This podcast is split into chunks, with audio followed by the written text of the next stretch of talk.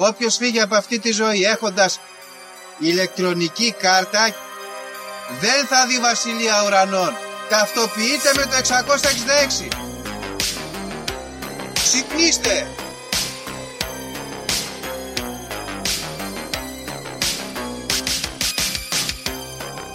Αν διαβάζεις ας πούμε τα σύμπαντα είναι άπειρα.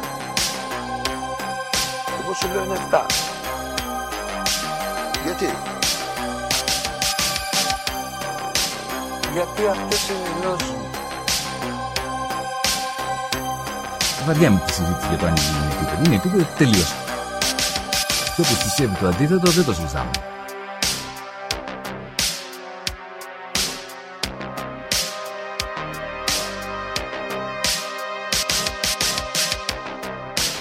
επειδή ανέβηκε στον ημιτό και του τόπου ένας εξωγήινος.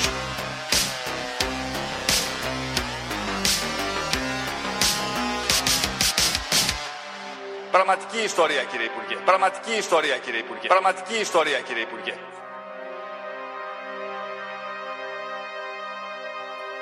Φίλες και φίλοι της Λέξης των Στομοσιών, καλώς ήρθατε σε ένα ακόμα επεισοδιάκι. Είμαι ο Δήμος και όπως πάντα μαζί μου ο Γιώργος. Γεια σου, φίλε μου Γιώργο, τι κάνεις πώς είσαι σήμερα; Γεια σου Δήμο μου, καλά είμαι, εδώ ακόμα ένα επεισόδιο. Ε, 99, πού είμαστε; 99, 99, ιστορικό 99, επεισόδιο. Ε, έρχ- έρχεται, it's coming, θα δούμε τι θα γίνει. Ε, αλλά 99 έχουμε σήμερα καλεσμένο αυτό του μήνα, τον φίλο ακροατή Θωμά. Καλώς ήρθες. Γεια σου, Θωμά, καλώς ήρθες. Καλώς σας βρήκα. Ευχαριστώ πάρα πολύ για την ε, πρόσκληση. Αποτελεί μεγάλη τιμή που βρίσκομαι στην Εμείς παρέα σας. ευχαριστούμε. Και δεν θα ευχηθώ να τα εκατοστήσετε. Γιατί έχετε πολύ, πολύ δρόμο ακόμα. Πολύ αγώνα. Έχουμε, μπράβο. έχουμε. Για να δούμε. Ε, καταρχάς το καθιερωμένο χειροκρότημα. Να Λοιπόν, χειροκροτήσουμε, ναι. και μπράβο σου. Μπράβο. Μπράβο, Θωμά, ευχαριστούμε πολύ που είσαι εδώ σήμερα μαζί μας. Για να δούμε τώρα, παιδιά. Ε, πρέπει να πούμε νέα. Να πούμε. Λοιπόν, γενικά, γενικά, αυτή η εβδομάδα είχε ένα ενδιαφέρον. Γιατί εχθές κιόλας συνέβη κάτι συγκλονιστικό. Το οποίο θέλω εδώ να το, να το στυλιτεύσουμε. Ας πούμε να πάρουμε μια θέση. Εγώ τουλάχιστον θα πάρω μια θέση κατά. Διότι χθες πήγανε και δίρανε στα εξάρχεια. Δεν ξέρω αν το ακούσατε. Τον μοναδικό πραγματικό πασόκο της Βουλής, το φίλο μας τον Γιάννη τον Βαρουφάκη και αυτό είναι απαραδεκτό, κύριε. Έτσι. Ε, τον δίναν τον άνθρωπο, πήγε να φάει και του την πέσανε και πέσανε κάτι ψηλές κατηφάπες, τον στείλαν στο νοσοκομείο δηλαδή. Ε, δεν είναι σωστό αυτό. Καλό είναι να μην γίνεται. Και εντάξει, τέλος πάντων δεν ξέρω γιατί τον δίρανε και ποιοι ήταν. Ο κ. Βαρουφάκης ισχυρίζεται ότι αυτή ήταν ε, μπράβη της νύχτας και παρακρατική και τέτοια. Οι ίδιοι ισχυρίζονται ότι είναι αναρχική και τον δίρανε γιατί υπέγραψε μνημόνια. Τώρα αυτό πρέπει να ξεκαθαριστεί. Είναι μια κόντρα περίεργη. Εγώ προσωπικά είμαι κατά. Εγώ Έτσι, θέλω να να το πω ένα κάτι. Ότι, α, γιατί μου φαίνεται είναι λίγο ύποπτο γενικά το ζήτημα. Αν ήταν αναρχική, έχει βγει κάποια ανάληψη ευθύνης. Ε, όχι, κατάλαβες. Γιατί άμα το έκανε μια ομάδα αυτό, μια συλλογικότητα, θα το διαφήμιζες σε όλο το Indymedia για μέρες. Για να πάρει τα παράσημα. Σωστό. Αλλά τίποτα. Και ο κύριος Βαρουφάκης λέει ότι ήταν κάτι φουσκωτή, μπράβη, άσβερκη, οπότε. Εντάξει. Δεν ξέρω, δεν ξέρω. Και εγώ την ιστορία την άκουσα. Ε, κα- στο, εκεί σε, στο εστιατόριο του Βαλτετσίου είχε ξαναγίνει τραμπουκισμός και αυτού και άλλων διασύμων που πηγαίνουν εκεί κατά καιρούς. Μμμ. Οπότε υπάρχει και ένα ιστορικό εδώ πέρα. Δεν ξέρω, εσύ Θωμά, τι πιστεύεις για το θέμα, το άκουσες; Το άκουσα, ναι. Και νομίζω ότι συνελήφθη. Ήταν ένας α, 17χρονος, ο οποίος α, χειροδίκησε τον α, κύριο Βαρουφάκη. Α, δεν ξέρω, δεν το Ήταν- άκουσα. Κάτι 20 παιδιά λέει τον, τον μπλακώσανε τώρα. Δεν, δεν ξέρεις και ποτέ με αυτά. Ξέρεις, είναι συγκεκριμένες πληροφορίες εδώ πέρα. Είναι λίγο περίεργα. Εντάξει, μπορεί να υπάρχει μια μικρή δόση υπερβολής. Δεν ξέρω, εντάξει. Περίεργο. Έχει υπογράψει ο Βαρουφάκης κανένα μνημόνιο; Νομίζω είχε αποχωρήσει πριν τις υπογραφές των μνημονίων. Να πούμε σε αυτό το σημείο. Εντάξει. Ήταν και ο λόγος, ας πούμε, που, υπο- που αποχώρησε. Ε, Τέλος πάντων, αυτό έγινε έτσι, από πολιτικής απόψεως.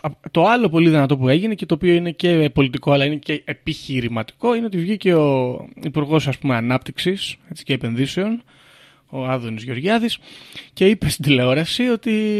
Και τι να κάνει ο κύριος Καραμαλής, κυρίες και κύριοι, λέει, τι να βγει στη Βουλή να πει ότι δεν- δεν έχουμε ασφάλεια στα τρένα, μετά ποιος θα πάει στα τρένα; Θα κλείσει ο οργανισμός, δεν θα βγάζει λεφτά η Hellenic Trains Και κάπως έτσι ας πούμε Αυτό μας είναι, είπε ότι ε, καλό ψόφο μας είπε. είναι τρομερά κοινικό και ταυτόχρονα είναι και πραγματικό. Γιατί ρε φίλε, θέλω κι εγώ μια επιχείρηση σαν την Hellenic Trains. Θέλω να πάω να πω στο κράτος, θα ανοίξω το μαγαζί μου και άμα δεν βγάζω αρκετά λεφτά, θα μου τα δίνετε εσείς.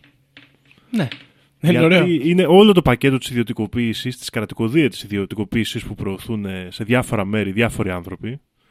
Και είναι σχεδόν ανέκδοτο και ταυτόχρονα δείχνει πόσο κοινικό μπορεί να είναι το σύστημά μας και πόσο περίεργα δομημένο. Και εντάξει, δεν ξέρω τι να πω. Δεν ξέρω τι να... Δηλαδή, αυτό το θέμα με τα τέμπη έχει βγάλει νομίζω πολύ βρώμα στην επιφάνεια. Ναι, τώρα σε συνέχεια του ζητήματος με τα τέμπη, να πω ότι έγινε μια πολύ μεγάλη πορεία. Βασικά έγιναν πολλές μεγάλες πορείες σε όλη την Ελλάδα. Δεν ξέρω αν πήγατε, παιδιά. Εγώ πήγα εδώ στην πορεία στην Κέρκυρα. Δεν έχω ξαναδεί τέτοιο κόσμο. Ποτέ σε πορεία. Παίζει να έχει, ξέρω εγώ, 3.000-4.000 ανθρώπους. Είναι ακραίο νούμερο αυτό για την Κέρκυρα. Χαρακτηριστικά έβλεπες παντού σε όλα τα καντούνια λαό και δεν ήξερες πού σταματάει και πού, τελε- πού και πού ξεκινάει αυτή η πορεία. Ε, με έπιασες μια κατάθλιψη εμένα προσωπικά γιατί θυμήθηκα τότε με τον Γρηγορόπουλο που πηγαίναμε και γινόταν χαμός και τελικά δεν έγινε και τίποτα. Και έβλεπα όλα αυτά τα νέα παιδιά εκεί ενθουσιασμένα και έτοιμα για, για ανατροπές και έλεγα ότι έχω γίνει μπάρμπας και βλέπω ότι είναι μάταιο όλο αυτό.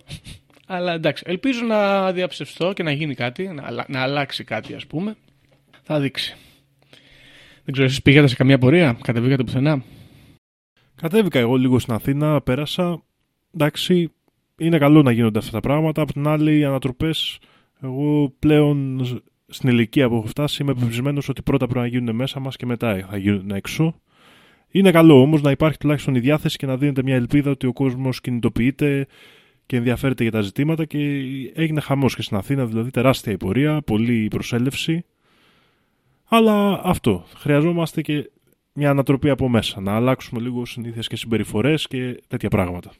Σωστό. Ε, αυτό που με απογοήτευσε είναι η συμπεριφορά της αστυνομίας. Δεν, δεν γίνανε πολλά πράγματα. Δεν πέσανε πολλές πάπε. Δεν ήταν πολύ δραστήριοι οι κύριοι Μπάτσι. Αντιθέτως Ε. στην Αθήνα ήταν πάρα πολύ επιθετική Γιώργο. Αλήθεια; Ναι, ναι, ναι, ναι, πάρα πολύ επιθετική. Παρά το μέγεθος της πορείας. Οκ. Εδώ εντάξει, καλά ήταν τέσσερις αστυνομοί όλοι και όλοι. Δηλαδή σκεφτόμουν να τους πάρουν παραμάζωμα άμα γίνει κάτι. Στις μικρές πόλεις το καλό είναι, και το είχα παρατηρήσει αυτό και σε κινητοποίηση στην Καλαμάτα, ότι γνωρίζεσαι με αυτούς τους ανθρώπους που έρχονται εκεί. Δεν είναι κάποια άγνωστα ΜΑΤ από κάποια άγνωστη γειτονιά της Αθήνας. Μμ. Επομένως, υπάρχει ένα σεβασμός στο ελάχιστο επίπεδο γνωριμίας, ας πούμε. Με αυτόν τον άνθρωπο που έπινες καφέ χτες στο ίδιο τραπέζι. ναι. Σε ξέρεις σαν φάτσα. Σωστό. Βέβαια, απ' την άλλη να πω εδώ πέρα ότι ήταν, ήταν πολύ αστείο γιατί ήμουν σε ένα μπλοκ εδώ μιας κατάληψης που έχουμε στο Πανεπιστήμιο και ήταν από, μας είχαν πάρει από πίσω οι τρεις ε, detectives, να τους πω έτσι, της ελληνικής αστυνομίας. Ήταν πάρα πολύ αστείο γιατί και καλά αυτά ξεχού, ας πούμε, τα πολιτικά τους και έτσι. Ε, υποτίθεται δεν. Ε, Εμείς εδώ συμμετέχουμε. Και να σου πω, Γεια σας κύριε Ασφαλίτη, πώς είσαστε; Όλα καλά; Γεια σας, παιδιά, να είστε καλά. Ωραίο. Τέλος πάντων, αυτά. Ε, δεν ξέρω, έχετε κάποιο άλλο νέο εσείς; Εγώ έχω ένα. Ε, τ- έπρεπε να το πούμε την προηγούμενη εβδομάδα. Είναι λίγο ύποπτο. Μυστηριωδώς να πούμε ότι πέθανε ένας από τους κύριους ερευνητές που είχε φτιάξει το εμβόλιο Sputnik για τον COVID. Α, από τι πέθανε; Βρέθηκε νεκρός στο διαμέρισμά του. Βρέθηκε στραγγαλισμένος με ζώνη στο διαμέρισμά του. Οκ. Ύποπτο. Ο Ρώσος επιστήμονας Αντρέι Μποτίκοφ, ένας από τους 18 επιστήμονες που εργάστηκαν για το εμβόλιο κατά του κορονοϊού, το επονομαζόμενο Sputnik V, το ρώσικο. Δεν ξέρω, δεν το πρέπει οποίο να είχε- ήρθε ποτέ στην Ελλάδα αυτό. Νομίζω είχε πολεμηθεί. ε, Όχι, δεν νομίζω ότι είχε έρθει. Είχε γίνει χαμός όμως εδώ. Θέλανε όλοι να κάνουν Sputnik, δεν μας φέρνανε Sputnik. Εγώ είμαι τίμα AstraZeneca, το έχω ξαναδηλώσει, οπότε δεν. ε, δεν, δεν κρίνω. Αυτό, ένα ύποπτο αρθράκι. Ε, συγγνώμη, θα με έχεις κάνει εμβόλια; Ναι, Τι; έχω κάνει τρεις δόσεις της Pfizer. Pfizer, Pfizer, εσύ, εντάξει, δεν πειράζει. Έχουμε κόντρα, θα τα βρούμε εδώ στο επεισόδιο. θα γίνουμε φίλοι. θα Ωραία, γεφυρώσουμε ωραία, το χουλιγανικό αυτό ε, χάσμα που έχουμε εδώ των ε, εμβολίων μέσω του επεισοδίου. Λοιπόν, τι άλλο έχουμε ρε παιδιά; Δεν- Ήταν ψιλοράθιμη η εβδομάδα ή ή απλά όλα αυτά που συμβαίνουν κάπως λίγο έχουμε μουδιάσει και δεν πολύ... Καλά, συμβαίνουν διάφορα περίεργα πράγματα. Τώρα στην Αναμπουμπούλα γενικά περνάνε τα περίεργα. Περνάει η αντισυνταγματική κατά τα άλλα ιδιωτικοποίηση του νερού στη Βουλή, συζητιέται. Περνάει η ιδιωτικοποίηση ογκολογικών κλινικών στο παιδόν και λοιπά τα σέα τα ωραία. Δηλαδή δεν είναι, η Αναμπουμπούλα είναι για τα μέσα. Δηλαδή στις ειδήσεις να ασχολούμαστε με ένα θέμα και άρα ό,τι περίεργο έχουμε να περνάει και να μην γίνεται είδηση. Και δεν, δεν είμαστε και ειδησιογραφικό εδώ να κάνουμε εμείς αυτή τη δουλειά, αλλά να τα αναφέρουμε έτσι για καλό και για κακό. Ισχύει. Ε, να πούμε σε αυτό το σημείο ότι η ιδιωτικοποίηση του νερού ξεκινάει με αιχμή του δόρατος στην Κέρκυρα, έτσι, την Κερκυρούλα μας εδώ. Θέλω να φτιάξω ένα, ένα φράγμα. Είναι πάρα πολύ αστείο. Ευτυχώς, εγώ πιστεύω ότι δεν πρόκειται να γίνει ποτέ αυτό το έργο. Άρα μπορεί και να μην προχωρήσει και τόσο πολύ αυτή η ιδιωτικοποίηση τουλάχιστον. Ή να πάρει κάποια παράταση, δεν ξέρω. Γιατί αν, αν, αν κάποιος έρθει εδώ στην Κέρκυρα και του δείξουμε τι, τι θέλουν να κάνουν και πού θέλουν να κάνουν, θα γελάσει πάρα πολύ. Τι, πιστεύω ότι στην Κίνα δεν θα το κάνουν αυτό το έργο. Ε, θέλουμε να το κάνουμε εδώ στην Ελλαδίτσα μας. Θα δείξει, θα δείξει. Ελάτε να πάρετε τα νερά μας είναι η φάση. Δεν ξέρω. Δεν ξέρω τι θα γίνει με αυτό. Λοιπόν, άλλο, έχουμε κάνει άλλο νέο; Θωμάς, εσύ δεν ξέρω αν έχεις κάτι, κάτι που σε είδες ενδιαφέρον αυτή την εβδομάδα. Γενικότερα τα πράγματα είναι λίγο μουδιασμένα με αυτά που βλέπουμε γύρω μας. Ε, πιστεύαμε ότι ήμασταν για γέλια και για κλάματα. Ε, νομίζω ότι πλέον είμαστε μόνο για κλάματα ε, και κακός, αλλά αυτό θα, θα πρέπει να μας αλλάξει. Κακός έγινε, αλλά θα πρέπει, το ξανατονίζω, όλο αυτό να μας αλλάξει. Ωραία, από τη στιγμή που κοιτιόμαστε το πρωί στο καθρέφτη μέχρι και το βράδυ. Τι κάνουμε, ποιες ευθύνες έχουμε από την ε, μικρή, την πιο μικρή δραστηριότητα μέχρι και τη μεγαλύτερη. Αυτό δεν έχω να πω κάτι άλλο. Δηλαδή πέρα από τα νέα, τα, τα μέσα μαζικής ενημέρωσης ε, κάνουν τη δουλειά τους έτσι, σύμφωνα με αυτά που πρέπει να πούνε. Το αντιλαμβανόμαστε όλοι. Από εκεί και πέρα δεν ξέρω, δεν ξέρω τίποτα. Καλό κουράγιο στους συγγενείς και ας μας γίνει και πάλι δηλαδή αυτό το λέω με, με πολύ μεγάλη δηλαδή έτσι λείπει αυτό, ε, να μας ταρακουνήσει. Που δεν θα έπρεπε ουσιαστικά να φτάνουμε σε αυτό το σημείο για να ταρακουνηθούμε και να πούμε ότι ρε παιδιά τι κάνουμε λάθος. Δεν θα έπρεπε. Εν έτη 2023. Αυτά από μένα όσον αφορά τουλάχιστον για τα ναι. νέα. Μα, σωστά. Λοιπόν, κανονικά εδώ τώρα θα λέγαμε ζώδια και τραγούδι της ε, εβδομάδας, αλλά εντάξει, το σκεφτόμουν και λίγο και στο αυτοκίνητο που ερχόμουν εδώ να γράψουμε. Καλό είναι να μην μπούμε τώρα, εντάξει, δεν έχω πολύ όρεξη εγώ τουλάχιστον προσωπικά με έχει πιάσει μια μικρή απογοήτευση. Οπότε, αν θέλετε, ας προχωρήσουμε στο θέμα μας για να κάνουμε και τη δουλειά μας, να ευθυμίσουμε και λίγο. Ωραία, οπότε Θωμά μπορείς να ξεκινήσεις να μας πεις. Λοιπόν, ε, δεν είναι κάτι το οποίο ξεκίνησε τώρα. Είναι κάτι το οποίο συμβαίνει εδώ και αρκετά χρόνια. Λοιπόν, απλά τώρα λίγο έγινε έτσι ένα μεγάλο, θα λέγαμε, breakthrough γενικά με το chat το περίφημο το chat uh, ε, GPD. Ωραία. Και υπάρχει μια παραπληροφόρηση, ίσως βγαίνουν και πολλές αλήθειες και μύθοι και διάφορα σχετικά με αυτού του είδους uh, την νοημοσύνη. Uh, λοιπόν, πρώτα απ' όλα πριν ξεκινήσω, να κάνω μια μικρή διευκρίνηση έτσι για το podcast, το οποίο με φιλοξενεί σήμερα.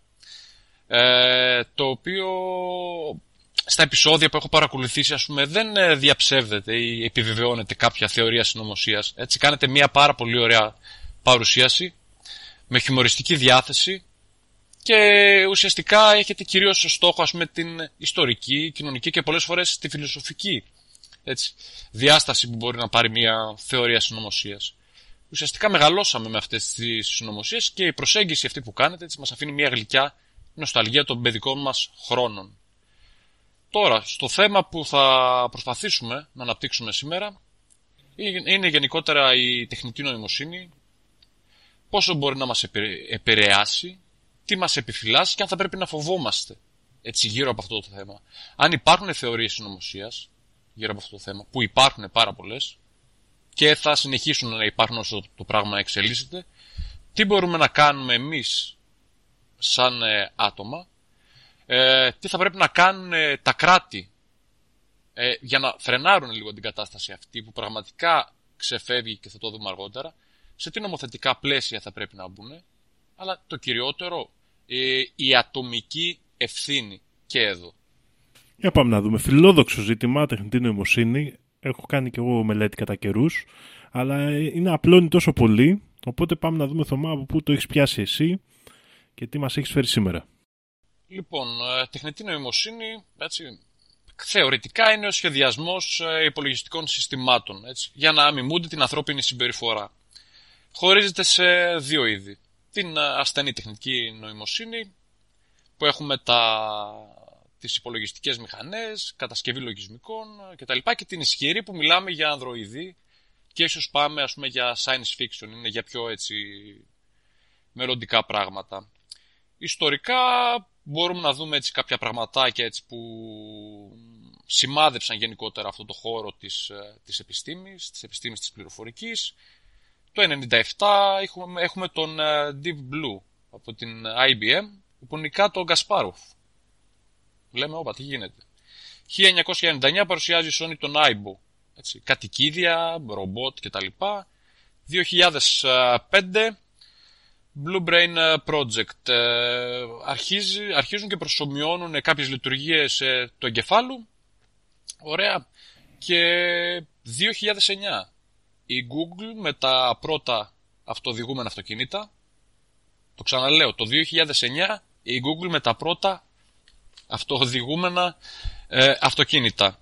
Και μεσολάβησαν και άλλα project εννοείται και τα λοιπά. Φτάσαμε το 2022, εμφανίζεται το chat GPT-3, ωραία, το οποίο βασίζεται σε, στην αρχιτεκτονική transformance. Ουσιαστικά μιλά φυσική, φυσική γλώσσα και έχει κάποιες ε, γνώσεις ε, σε ευρία γκάμα θεμάτων, όπως τη συγγραφή λογοτεχνικών κειμένων, καθώς και μπορεί να, να γράψει και γλώσσα προγραμματισμού Ωραία.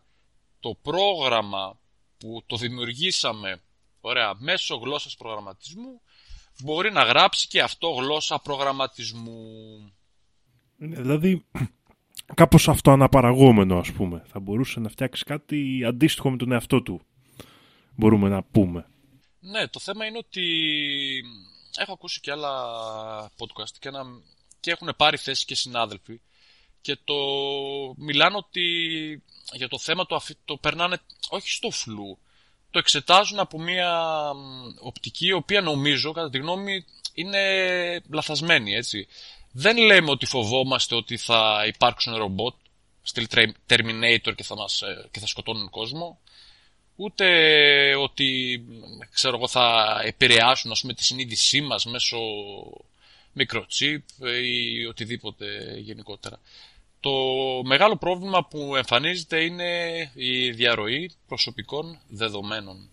Αυτό είναι κυρίως το οποίο θα πρέπει να μας απασχολεί, θα πρέπει να μας ταρακουνήσει και γενικότερα θα πρέπει να μπει ένα φρένο. Το ξαναλέω. OK, okay, ε, να πούμε σε αυτό το σημείο ότι παιδιά είστε και δύο λίγο σχετικοί με πληροφορική και υπολογιστές. Εγώ δεν έχω πολλές γνώσεις τέτοιες, οπότε να το κουβαλήσετε λίγο το ζήτημα εδώ πέρα. Αλλά όταν λες διαρροή προσωπικών δεδομένων, τι εννοείς ακριβώς, γιατί εγώ αυτό δεν το έχω πολύ υπόψη μου. Διαρροή προσωπικών δεδομένων. Ωραία, λοιπόν. Ε, κάνουμε εγκατάσταση ένα πρόγραμμα. Και εγώ και όλοι, οποιοδήποτε ο μέσος χρήστης, παίρνουμε το κινητό μας, κατεβάζουμε ένα προγραμματάκι, ένα application, ε, yes to all. Ναι, σωστά. Έχεις πατήσει συνένεση. Ποιος έχει καθίσει να δει ουσιαστικά σε τι δίνεις άδεια; Mm. Αν το δούμε αυτό, καμιά φορά θα σα τρομάξουμε, έτσι. Οπότε, παραδείγματος χάρη, μπορεί να δεις ε, τη φωτογραφία σου, Γιώργο, τη φωτογραφία σου, Δήμο, και ακόμα χειρότερα, τη φωτογραφία κάποιου ανήλικου, ωραία, σε κάποια site τα οποία είναι ακατάλληλος παράνομου, ωραία, περιεχομένου. Και να πεις κάτι τι γίνεται εδώ. Και δεν θα βρεις το δίκιο σου, δεν θα βρεις το δίκιο σου γιατί σου πούνε, κάτσε ρε φίλε εδώ πέρα, έτσι, υπάρχουν κάποιοι όροι, πάτησες αποδοχή εκεί πρέπει ας πούμε ουσιαστικά να ενημερωθεί ο κόσμος ότι πού δίνει πρόσβαση. Έτσι, σε ποια δεδομένα αφήνει να, να, να υπάρχει πρόσβαση και τι μπορούν να τα κάνουν αυτά και θα τα μελετήσουμε τι τα κάνουν και πώς μπορούν αυτά να μας κατευθύνουν. OK. Okay. Ωραία. Ε, ξανά έχω άλλη μια ερώτηση εδώ πέρα. Γιατί αυτό το που λες τώρα για τα, ας πούμε, τους όρους χρήσης κτλ. Το καταλαβαίνω. Αλλά όσον αφορά την τεχνητή νοημοσύνη, πώς εφάπτεται αυτό; Γιατί ε, θέλω να πω ότι κατεβάζω το Facebook και του λέω ναι, κάνε ό,τι θες. Αλλά η, η τεχνητή νοημοσύνη γιατί το κάνει χειρότερο αυτό; Δεν το κάνει χειρότερο ή καλύτερο. Απλά μέσω της ε, τεχνητής νοημοσύνης αυτό το πράγμα θα μπορέσει να λειτουργήσει έτσι ώστε να ε, πάρουν τα προσωπικά μας δεδομένα ωραία, και να τα αξιοποιήσουν ε, με τρόπους ε, που θέλουν αυτοί. Και χωρίς ας πούμε εντός εισαγωγικών να έχουν άμεσα την, ε, τη δική μας ας πούμε συνένεση. Για να το πω λίγο όπως το έχω εγώ στο μυαλό μου, ε, είναι απαραίτητα ουσιαστικά αυτά τα δεδομένα για να φτιαχτούν τρομακτικές ε, ε, τέτοιες ε, τεχνητές νοημοσύνες. Άρα συνδέονται Ναι, ναι.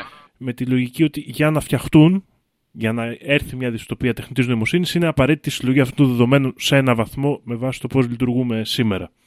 Ναι, OK, OK. Έτσι ακριβώς. Ο καθηγητής φιλοσοφίας και ηθικής του Πανεπιστημίου του Eindhoven, ο Vincent Miller, ε, έχει γράψει πάρα πολύ, ένα πάρα πολύ ωραίο άρθρο, το οποίο λέει ότι θεωρούμε ότι πολλά πράγματα που κάνουμε οι άνθρωποι είναι πολύ πολύπλοκα για τις μηχανές. Αλλά στην πραγματικότητα τα πράγματα είναι πολύπλοκα για εμάς. Τα, κάποια πράγματα που είναι πολύπλοκα για εμάς είναι ευκολότερα για τις μηχανές και αντίστροφα. Ένα ρομπότ με τεχνητή νοημοσύνη μπορεί να παίζει πολύ, τερα- πολύ καλύτερα σκάκι από έναν άνθρωπο, αλλά δυσκολεύεται να κλουτσίσει μια μπάλα. Ωραία. Ε, το θέμα είναι ότι... Ε, ε, πώς το λένε... Ε, ο Μίλλερ μας λέει ότι αυτοί, οι εξελίξεις αυτές δεν μπορούν να μας επηρεάσουν άμεσα.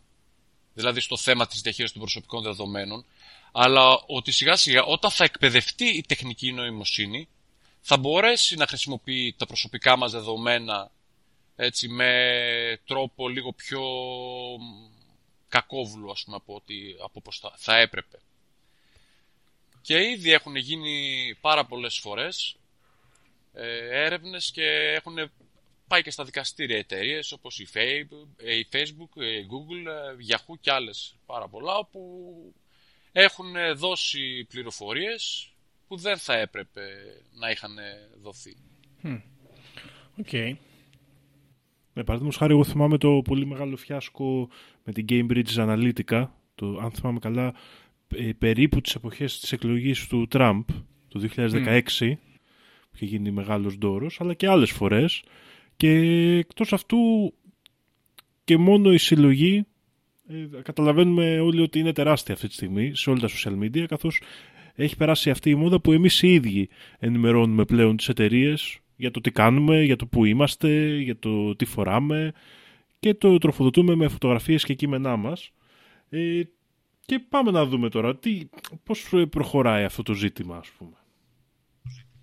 Ουσιαστικά τον ε, Τραμπ έτσι, ήταν ε, καθαρά υπήρχε και μέσα από, την, ε, και από το YouTube ας πούμε, δεν μπορούσες να... Ό, ό,τι, ό,τι βιντεάκια υπήρχαν, ε, ξέρω εγώ, που τα οποία μπορεί να λέγανε κάτι θετικό, παραδείγματος χάρη για, το, για τον Τραμπ, έτσι, κατέβαιναν ε, με φασιστικό τρόπο, θα λέγαμε. Ωραία. Δεν είναι το θέμα δηλαδή η πολιτική μας ιδεολογία. Το θέμα είναι ότι θα πρέπει να υπάρξει αμεροληψία. Δεν μπορείς εσύ ας πούμε να δίνεις, επειδή έχεις τη δύναμη, ωραία, από, από μια πλατφόρμα και να κατευθύνεις τα πράγματα όπως θέλεις εσύ. Ναι. Δεν σου δίνει κανένας αυτό το δικαίωμα. Και πρέπει, πρέπει να το μάθουμε όλοι, ότι πρέπει αυτό να, να το προσέξουμε. Να το προσέξουμε και πού δίνουμε αυτό το, το δικαίωμα, πού συνενούμε. Σωστά. Και στο κάτω-κάτω θα έλεγε κανείς ότι το γεγονός ότι εγώ πατάω ένα αποδέχομαι δεν σημαίνει ότι αυτό είναι ακόμα και νόμιμο. Δηλαδή κάνω εγώ μια συμφωνία με μια εταιρεία, αυτό δεν σημαίνει ότι κατοχυρωνόμαστε νομικά και οι δύο. Για να είναι αυτό το πράγμα. Έχεις, απ- έχεις απόλυτα δίκιο. Γιατί τι συμβαίνει με τις ε, πολιτικές ε, απορρίτου, έτσι; Είναι δυσνόητες για τον μέσο χρήστη. Ακόμα και αυτός αν διαθέτει ψηλό μορφωτικό επίπεδο δεν μπορεί να καταλάβει ακριβώ- ακριβώς τι του λέει. Ε, απαιτείται ένας κανονισμός ο οποίος να γίνεται πιο σαφής και μια κατανοητό, κατανοητικότερη γλώσσα ωραία, γύρω από τις ε, πολιτικές ε, απορρίτου. Ναι, ισχύει. Μάλιστα. Ωραία. Για πάμε να δούμε. Μια ωραία υπόθεση. Υπο... ή- Στα ξεκινήματα μας, στα αρχές μπορούμε να πούμε, είναι του Max Trems, έτσι κάτω του Facebook, ο οποίος φοιτητής τότε, το 2008, σε ένα ταξίδι που είχε στη ΣΥΠΑ, για ένα συνε- συνέδριο της Silicon Valley, έτσι, σε ένα πρόγραμμα τύπου Erasmus, ας το πούμε έτσι, ε, τον ε, πειράζανε οι συμφοιτητές του γύρω από, τις, ε, από τα- το πόσο αυστηρά είναι τα, ε, τα πράγματα στην Ευρώπη. Γύρω έτσι από τα προσωπικά δεδομένα τότε. Λοιπόν, ε, επιστρέφοντας ε, και αφού τα, τα σκέφτηκε αυτές τις συζητήσεις που είχαν στη Silicon Valley, ζήτησε από, τη- από το Facebook, ωραία, από τη πλατφόρμα να του δώσει ας πούμε, τα, τα, δικ- τα δεδομένα που έχει συλλέξει για το πρόσωπό του. Και η Facebook τότε του έστειλε ένα CD με 1200 ε, σελίδες αρχείο PDF. Παρουσίαζαν με λεπτομέρεια κάθε κίνησή του στο κοινωνικό δίκτυο. Δηλαδή όλη η ψηφιακή του δραστηριότητα, επαγγελματικά, σχέσεις, μηνύματα ήταν αρχιοθετημένα και μάλιστα μηνύματα και φωτογραφίες που ο ίδιος είχε γράψει. Σοκαρισμένος τότε λοιπόν ε, ο δικηγόρος τότε φοιτητής, αλλά πλέον τώρα είναι δικηγόρος ο Μαξ Στρέμς, ε, πήγε στο. μετά από μια πολύχρονη δικαστική διαμάχη του Facebook, α, τον δικαίωσε γενικότερα η απόφαση του Ευρωπαϊκού Δικαστηρίου, αλλά το θέμα είναι ότι αυτό, έτσι, 1222 σελίδες για έναν Ναι, και άνθρωπο. επίση εντάξει, το, τον δικαίωσε αυτόν δεν νομίζω ότι σταμάτησε το e Facebook από το να κάνει αυτό που του έκανε. Υποθέτω δηλαδή. Δηλαδή η συλλογή των δεδομένων δεν σταμάτησε επειδή κέρδισε το δικαστήριο ο Max Trems. Σωστά. Ναι, αυτοί οι κολοσσοί δεν έχουν πρόβλημα από το να και χάσουν κάτι να, ή να δώσουν κάποια χρήματα που για αυτούς είναι ε, πο- πολύ μικρό ποσό σε σχέση με αυτά που βγάζουν. Δηλαδή, οκ, χάσανε μία διαμάχη, δεν έγινε κάτι, ξέρω εγώ. Δεν έχω... Έτσι μιλάμε για τεράστια κέρδη, έτσι, για κολοσσούς. Και μιλάμε ουσιαστικά για κάποιες ε, λίγες εταιρείες για, ε, που δημιουργούν ένα σύστημα στο οποίο έχουν καταγεγραμμένα στοιχεία για ένα πάρα πολύ μεγάλο μέρος ε, του παγκόσμιου πληθυσμού πλέον. Ε, έτσι ακριβώς. Ο Μάικλ Κοσίνσκι, καθηγητής ψυχολογίας και επίκουρος καθηγητής ε, στο Stanford ε, Graduate School of Business, συγκέντρωσε έρευνες με τα ψηφιακά αποτυπώματα των χρηστών του διαδικτύου που χρησιμοποιούν τις ε, ψηφιακές πλατφόρμες και εφαρμογές. Το 2013 δημοσίευσε την έρευνα, στην οποία συμμετείχαν 58.000 κάτοχοι έτσι, λογαριασμών ε, ε, Facebook. Με την έρευνα αυτή απέδειξε ότι τα Facebook likes, αυτές οι δηλωμένες προτιμήσεις ε, σε ένα τραγούδι, σε μια φωτογραφία κτλ. είναι ψηφιακά αρχεία συμπεριφοράς εύκολα προσβάσιμα. Δηλαδή μπορούν να χρησιμοποιηθούν για την αυτόματη και εξαίρετη ακριβή πρόβλεψη ευαίσθητων προσωπικών δεδομένων όπως σεξουαλικό προ- προσανατολισμό, εθνικότητα, θρησκευτικές και πολιτικές απόψεις, χρήση εθιστικών ουσιών, βαθμό ευθείας, ευτυχίας, χωρισμού γονέων, ηλικία φύλου και πάει λέγοντας. Ουσιαστικά, α, μέσα ακόμα και από τα like, ωραία, μπορούν να κάνουν ένα ψυχογράφημα του καθενός και να μας έχουν τυποποιημένους σε κατηγορίες ανθρώπων. Ναι. Το οποίο είναι Εντάξει, πολύ χρήσιμο για τις διαφημιστικές καμπάνιες. Α- αυτό ήθελα να πω ότι το, το, το bottom line. Ξέρεις, μπορούμε να σκεφτούμε πολλά πράγματα που μπορεί να συμβούν γύρω από, αυτά τα, από αυτές τις καταστάσεις της συλλογής των δεδομένων. Μοιάζουν όλα πολύ δυστοπικά. Αλλά το δυστοπικότερο απ' όλα είναι ότι όλα αυτά γίνονται για να βλέπεις κάτι τραγικά, τραγικές τσαπατσούλικες διαφημίσεις στο facebook που απλά ξέρω εγώ δεν θα τις κλικάρεις ποτέ. Αλλά πληρώνουν, ξέρεις, στην εταιρεία. Το πιάνεις από τη light έκδοση. Το πιάνεις από τη light ότι ξέρεις τι, ε, απλά τα cookies που όντως κάνουν είναι ένα εργαλείο αρκετά χρήσιμο. Διότι ψάχνω παπούτσια, ψάχνω κάποια άλλα είδη για να αγοράσω, ρουχισμό κτλ. Οκ, θα με εμφανίσει σύμφωνα με, τα, με την αναζήτηση που έχω κάνει. Μετά τα διαγράφω και εντάξει δεν υπάρχει πρόβλημα. Δεν μιλάμε για τα απλά cookies. Μιλάμε γενικότε- γενικότερα για μ, ουσιαστικά τη συμπεριφορά που έχουμε στα, στα μέσα κοινωνικής δικτύωσης πώς ε, αυτοί ψαρεύουν πληροφορίες γενικότερα μέσα από τη συμπεριφορά μας και με στοχευμένες Ναι, ναι, διαφημίσεις προσπαθούν να σε κατευθύνουν κάπου συγκεκριμένα. Τα cookies είναι αθώα μπροστά γενικότερα σε αυτό που δεν βλέπουμε εμείς. Στην κατεύθυνση που, που παίρνουμε. Ναι, ναι, δε- δεν το λέω μόνο για τα cookies, ε, γιατί υποθέτω ακριβώς αυτό που λες, ότι ε, με, μια, με τη χρήση της τεχνητής νοημοσύνης μπορεί να κάνει πολύ γρήγορα και πάρα πολύ μεγάλο όγκο επεξεργασίας πληροφοριών και συλλογή πληροφοριών. Κάνουν αυτό ακριβώς. Κάνουν ένα πολύ custom και ειδικό πράγμα για τον καθένα μας. Αυτό το, το ψυχογράφημα, αλλά δεν είναι αστείο που το ψυχογράφημα αυτό είναι φτιαγμένο για να σου πουλάει φυστικό βούτυρο, ας πούμε. Δεν ξέρω, μου φαίνεται πολύ γελίο. Προφανώς και μπορεί να γίνουν και χειρότερα πράγματα, έτσι, όπως ξέρω εγώ να σε κατευθύνουν ε, πολιτικά, να σου δημιουργήσουν μια φούσκα πολιτική και να σε αποχαυνώσεις, ξέρω εγώ, στο τέλος, στο τέλος αυτό το πράγμα. Αλλά νομίζω ότι κυρίως γίνεται για εμπορικούς λόγους. Κοίτα, εγώ σίγουρα γνωρίζω και περιπτώσεις ε, πειραμάτων που αποκαλύφθηκαν αργότερα και αποδέχτηκε η συγχρόνως μέτα παλαιότερα Facebook ε, που έκανε παιχνίδια με την ψυχολογική διάθεση των χρηστών και ενώ δεν μου αρέσει καθόλου η λέξη χρήστης, το χρησιμοποιώ μόνο στα κοινωνικά μέσα δικτύωσης γιατί εκεί είσαι χρήστης, είσαι εθισμένος σε αυτή τη διαδικασία. Ε, που κάνουν πειράματα για να δουν αν μπορούν να κατευθύνουν την ψυχολογική διάθεση και μετά από το υλικό που δίνεις μπορούν και να δουν αν είχε αποτέλεσμα η καμπάνια και αυτό γίνεται με βάση όχι τόσο διαφημίσεις αλλά συλλογή από τα διαθέσιμα post, ας το πούμε έτσι, που υπάρχουν αυτή τη στιγμή για να σου δείξουν στο timeline σου, ποια θα επιλέξουν να σου δείξουν. Γιατί τον Μμ. τελευταίο καιρό δεν υπάρχει καν μια χρονολογική απεικόνηση των νέων του ποιος ανέβασε τι κλπ. Γίνεται πείραγμα εκεί στη συλλογή. Είναι γνωστό αυτό, έτσι. Αφού Ναι. γίνεται πείραγμα, μπορεί να γίνει και πείραγμα για οποιαδήποτε διαχείριση διάθεσης, ενέργειας. Για να δούμε. Άμα το δείξω μόνο στεναχωρημένα, τι τραγούδια ή τι φωτογραφίες θα ανεβάσεις μετά. Τέτοιου τύπου πειράματα. Τα οποία τα έχουν παραδεχθεί. Συγκεκριμένα το Facebook το, το έχει παραδεχθεί ότι έχει κάνει τέτοια πειράματα. Χωρίς να έχει γνωστοποιήσει τα αποτελέσματά του. Τέλειο.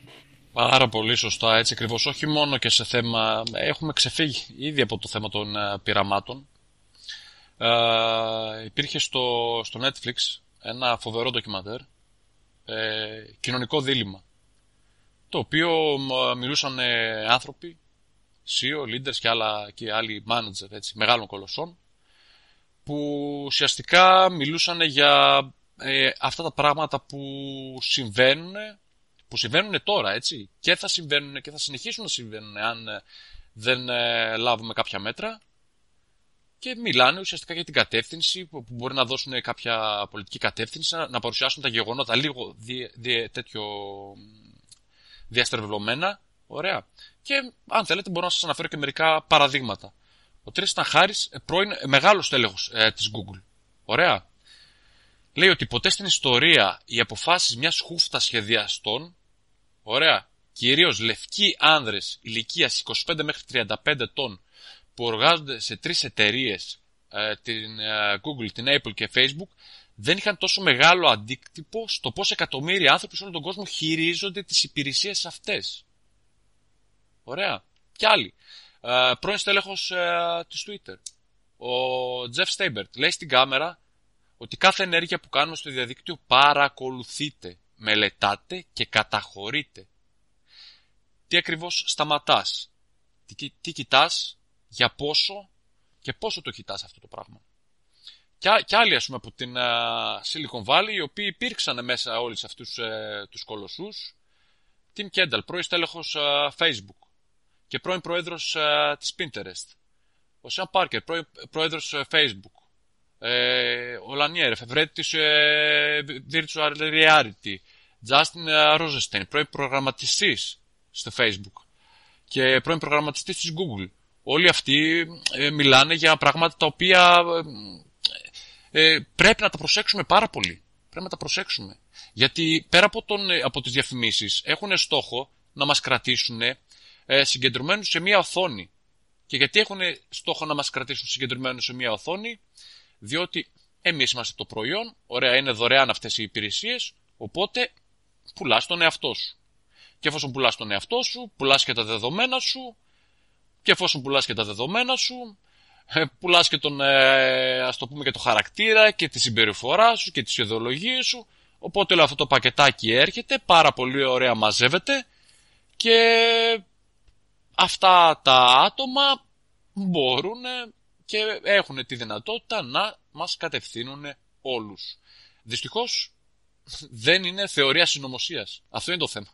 Ότι προσπαθούμε να μιλήσουμε σε ένα podcast ε, για θεωρία συνωμοσίας και ερχόμαστε σε κάτι το οποίο το βιώνουμε. Ναι, αυτό κιόλας δεν εξιστεί. Θα μπορούσαμε να πούμε τώρα εδώ ότι δεν είναι θεωρία συνωμοσίας, είναι συνωμοσία. Αλλά το αστείο δεν είναι συνωμοσία. Δεν είναι ότι έχουν κάτσει αυτοί όλοι κάτω και έχουν καταστρώσει ένα πανούργο σχέδιο.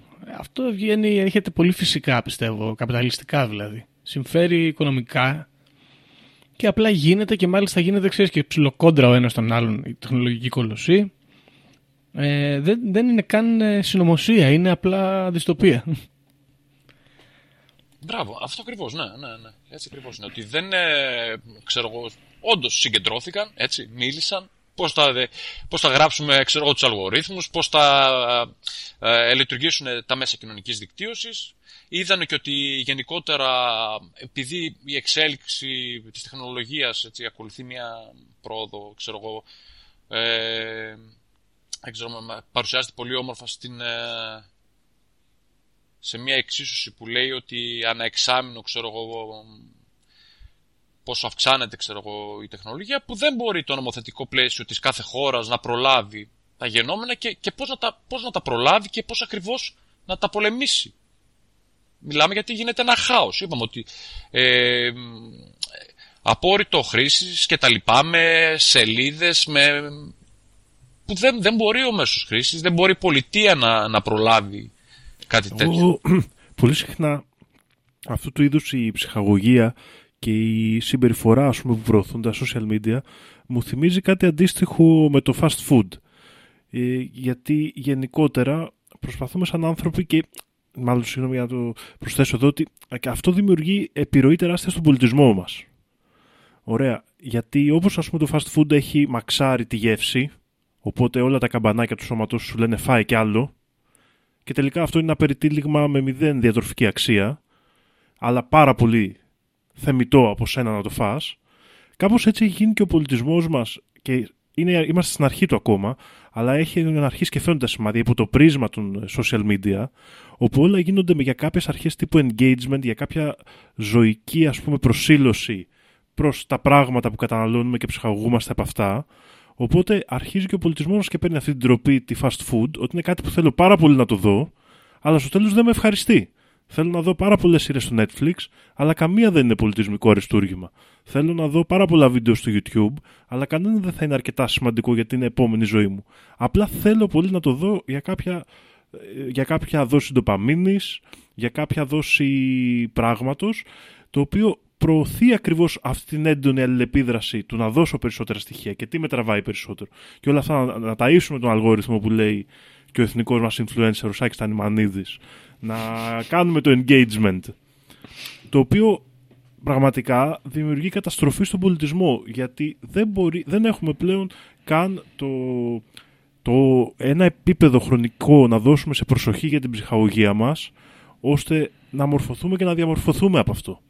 Είμαστε mm. συνεχώς υπό διαμόρφωση και συνεχώς υπό αναζήτηση της ντοπαμίνης, ξέρεις. Μιας ναι. μικρής ε, διαδικασίας. Γιατί; Γιατί μαξάρουμε το engagement, δεν μαξάρουμε την ουσία της ψυχαγωγίας μας. Έχει και πλάκα να σκεφτείς ότι όλοι οι influencers λένε ότι παράγουν content. Που είναι εντελώς ανάποδο. Δεν δηλαδή, υπάρχει content. Ναι, παράγω Πρώτα απ' όλα αυτό τι παράγεις περιεχόμενο; Παλιά λέγαμε γράφω μουσική, γράφω θεατρικά, γράφω βιβλία, γράφω δοκίμια. Τώρα λέει ο άλλος παράγω content. Τι πάει να πει content; Τι είναι αυτό, τι, τι πάει να πει περιεχόμενο. Ναι. περιεχόμενο άνευ περιεχομένου κιόλας, κατ' ευφημισμόν. Αυτό, τέλειο. Και είμαστε, και είμαστε ακόμα στην αρχή. Είμαστε ακόμα στην αρχή, όπως έχει δηλώσει και ο ο Ζούκερμπεργκ. Ωραία.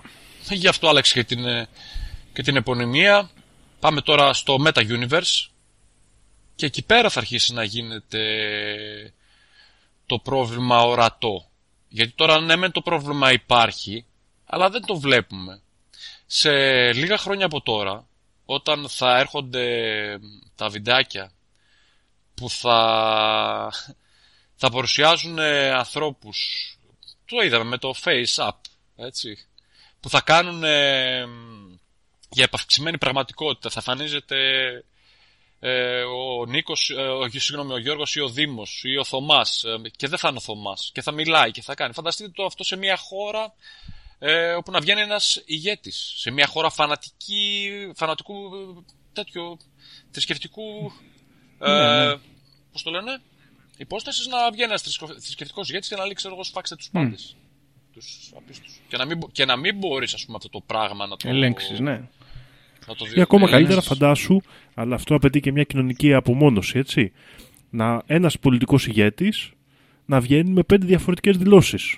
Μία για τους αριστερούς, μία για τους δεξιούς, μία για τους θρησκόληπτους Ναι, να και πιάσει όλα ταυτόχρονα τα- να εκπέμπεται στην ανάλογη ομάδα η ανάλογη πολιτική δήλωση και όλοι αυτοί να στηρίζουν ένα πολιτικό τελικά που δεν ξέρεις καν στο τέλος τι πιστεύεις. Ωραίο. Υπέρ. Εγώ, εγώ είμαι υπέρ. Ωραία. Υπέρ στο... Υπέρ να γίνει αυτό το χάος. Μ' αρέσει εμένα η αυτή η επιτάχυνση της δυστοπίας. Θέλω να φτάσουμε όσο πιο γρήγορα γίνεται στο τέλος. Δυστυχώς, αν συνεχίσουμε έτσι, τα πράγματα δείχνουν ότι πάμε σε. βαδίζουμε προς το χάος. Πολύ ωραίο. Ωραία. Τώρα, συγγνώμη ρε παιδιά, γιατί το αναφέραμε και πριν. Το, το chat GPT. Ε, το έχετε χρησιμοποιήσει εσείς; Ωραία. Δεν σας φαίνεται ότι είναι full καθυστερημένο. Ε, ακόμα βρίσκεται σε βρε- βρεφικό στάδιο. Αλλά. Ε, ήδη ξεκίνησε ας πούμε, να γράφει λογοτεχνικά κείμενα, ξέρω εγώ, να κάνει ποιηματάκια.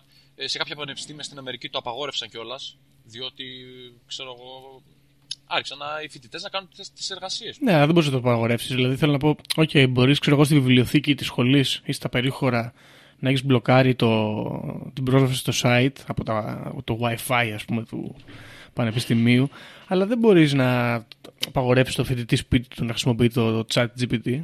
Έτσι. Για βοήθεια σαν Ναι. εργαλείο, ναι.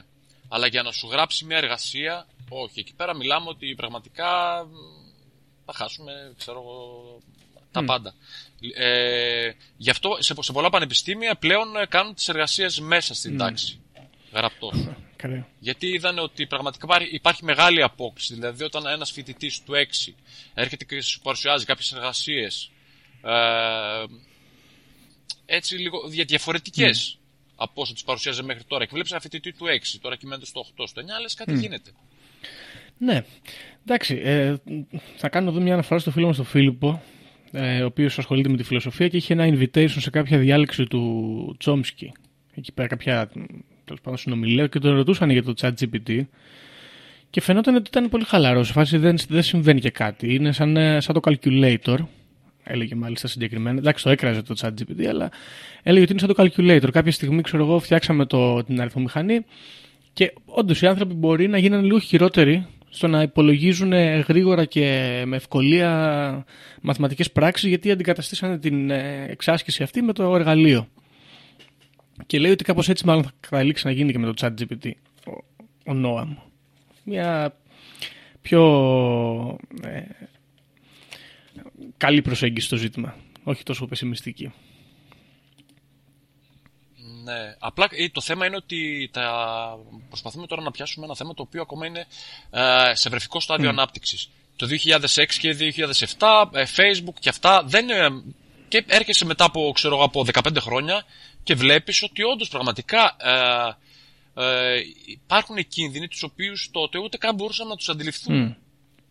Το 2006-2007 κάναμε όλοι ξέρω, εγώ, προφίλ στο Facebook ε, και τα λοιπά και τώρα ξέρω εγώ λέμε τι γίνεται. Ναι, ισχύει. Τι Ισχύει. γίνεται. Επίσης το άλλο που με, με έχει τριγκάρει λίγο και θα το, θα το συζητήσουμε γιατί έχει, δια- έχει δηλώσει ενδιαφέρον μια άλλη ακροάτριά μας να κάνει ένα επεισόδιο για τη συνείδηση και, τα, και το AI είναι πως πολλοί tech billionaires τύπου Elon Musk κτλ ε, διατυμπανίζουν το, το άγχος τους για, την, ε, για τον κίνδυνο της τεχνητής νοημοσύνης ως προς την ανάπτυξη της συνείδησης και ξέρεις μην γίνουμε Terminator και Skynet φάση. Το οποίο εμένα μου φαίνεται πάρα πολύ ύποπτο γιατί θεωρώ ότι δεν υπάρχει τέτοιος κίνδυνος. Ε, για, για διάφορους λόγους, τώρα ας μην τους αναλύσουμε.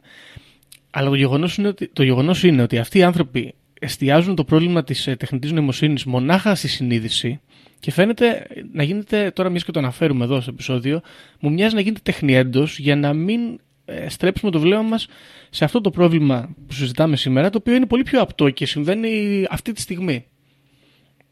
Δεν θα σου πει ο, ο Elon Musk και ο Bill Gates ε, πω, πω τι γίνεται με τα ε, δεδομένα και πώς θα τα συλλέγουμε ε, ακόμα πιο εύκολα και θα τα αναλύουμε ακόμα πιο έντονα με την τεχνητή νοημοσύνη σου λέει πρόσεχε μην έρθει ο, ο Άρνολντ Βατζενέγκερ και αρχίσει να, να σε γαζώνει για να κυριαρχήσουν οι μηχανές ας πούμε. Κοίτα, είναι απτό, αλλά ταυτόχρονα είναι και πολύ ύποπτο το θέμα γιατί έχει αρχίσει και εξελίσσεται ε, σε μυστήριους τρόπους. Παραδείγματος χάρη ήδη στη ΣΥΠΑ έχουν βγει αλγόριθμοι σε διάφορες πολιτείες που χρησιμεύουν στη δικαστική διαδικασία, στην ανάλυση δηλαδή μιας δικογραφίας για το αν ένας άνθρωπος είναι αθώος ή όχι. Και το κύριο πρόβλημα με αυτό, ανεξάρτητα για το αν μιλάμε για τεχνητή νοημοσύνη ή όχι, είναι ότι μιλάμε για ένα μηχάνημα. Και είναι η μεγάλη διαφορά του να πάω να πάρω μια κοκακόλα με 10 λεπτά λιγότερο σε έναν αυτόματο πολιτή και σε ένα περίπτερο. Στο περίπτερο 70% θα την πάρω. Ναι. Με 10 λεπτά λιγότερα. Δήμο, δεν ξέρω αν, αν, αν, αναφέρες, αν αναφέρομαι κι εγώ στο ίδιο γεγονός σχετικά με την τεχνητή νοημοσύνη και τη δικαιοσύνη. Ε, τελικά, σε μια έρευνα που είχε γίνει, ε, φάνηκε γενικότερα ότι υπάρχει μια μεροληψία. Όχι ότι η τεχνητή νοημοσύνη, ο αλγόριθμος μεροληπτεί εις βάρος κάποιων ανθρώπων, αλλά γενικά ε, η συλλογή όλων των δεδομένων, όλων των, των, των ετών αυτών, οδήγησαν ε, ουσιαστικά. Δεν, μπο, δεν μπορούσε να βγάλει μια εντελώς, ξέρω εγώ, να κρατήσει ουδέτερη στάση. Διότι τι γινόταν παλαιότερα; Ε, υπήρχε μια μεροληψία, καλός ή κα, κακός βεβαίως εννοείται, ε, προς ε, ε, υπέρ των λευκών. Ωραία, δηλαδή ο λευκός ο άνδρας θα, θα έτρωγε τρία χρόνια για, το, για ένα έγκλημα, ο μαύρος θα έτρωγε ε, πέντε για το αντίστοιχο. Η όμορφη, ξέρω εγώ, εξωτερικά θα, η γυναίκα θα ε, μπορεί να είχε ξέρω εγώ, ένα μήνα φυλάκιση, για το αντίστοιχο μία λίγο πιο θα είχε δύο χρόνια και καταλαβαίνετε τι εννοώ. Το θέμα είναι ότι αυτό, αυτά τα δεδομένα, τα πήρε η τεχνητή νοημοσύνη ας πούμε, στην, ε, και συνέχισε στο ίδιο μοτίβο. Ακριβώς. Εκεί είναι το θέμα. Ότι, ότι ξεκινάει, ξεκινάει από μία βάση η οποία ήδη είναι λίγο στραβή. Ωραία. Οπότε δεν, δεν μπορεί και αυτή να, να, να χρησιμοποιηθεί με τον κατάλληλο τρόπο και να έχουμε μια ανεξάρτητη ξέρω εγώ, δικαιοσύνη μέσω της ε, τεχνητής νοημοσύνης. Ναι, σίγουρα. Και ε, εξάλλου πρέπει να το ξεκαθαρίσουμε λίγο αυτό, ότι όποιος έχει έστω λίγο μελετήσει τα σύγχρονα μοντέλα τεχνητής, τεχνητής νοημοσύνης, δεν μιλάμε ουσιαστικά για πλήρη τεχνητή νοημοσύνη, μιλάμε για μια στατιστική μάθηση ουσιαστικά, οπότε ό,τι στατιστικά δεδομένα δώσω και παρουσιάσω στο πρόγραμμα σαν την πραγματικότητα, αυτά θα συνεχίζει να εκτελεί και να λειτουργεί με βάση αυτά. Έτσι. Ε, οπότε το bias που λέμε είναι πάρα πολύ έντονο και αυτό φαίνεται και από την μη ικανότητα μάλλον των αλγορίθμων μας να μην αναγνωρίζουν πρόσωπα άλλων ανθρώπων πλην της λευκής φυλής και διάφορα τέτοια ζητήματα. Ε, ακριβώς αυτό, το γεγονός ότι δεν είναι πλήρης νοημοσύνη, το κάνει ακριβώς χειρότερο το τι είναι στατιστικά μοντέλα. Γιατί φτιάχνουμε μηχανές οι οποίες θα αναπαράγουν SAE την πραγματικότητα που έχουμε σήμερα. Δηλαδή μπορεί να είναι αν, υπερ, αν απλωθεί πολύ η χρήση τους, μπορεί να φτιάξουμε μηχανές που ουσιαστικά θα συντηρούν το σύστημα όπως είναι τώρα και θα έρθει ένα τέλος ιστορίας σε ένα λίμπο φτιαγμένο από μηχανές που στατιστικά έμαθαν ό,τι γινόταν μέχρι σήμερα και το επαναλαμβάνουν συνεχώς και άτεκτα, χωρίς τον ανθρώπινο παράγοντα πλέον. Γενικότερα λέξεις ή ορισμοί που καμιά φορά χρησιμοποιούνται στην επιστήμη όπως ε, νοημοσύνη ή ρομποτική κτλ. Ε, ε, έξω έχουν λίγο διαφορετική έννοια. Όταν ε, λέμε νοημοσύνη είναι αυτό ακριβώς που είπε ο Δήμος, έτσι, ότι δίνουμε κάποιες εντολές, σε μια μηχανή γενικότερα, αλλά δεν, δεν σημαίνει ότι αποκτάει νοημοσύνη, την ανθρώπινη νοημοσύνη που λέμε.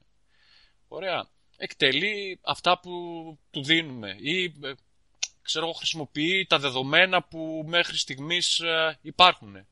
Άρα το μοτίβο που θα, θα βγει το ίδιο της ίδιας κοινωνίας, του πολιτισμού που υπάρχει αυτή τη στιγμή. Ναι. Ωπω ρε Μάγκης, πολύ δυστοπικό το ζήτημα. Αναγία μου.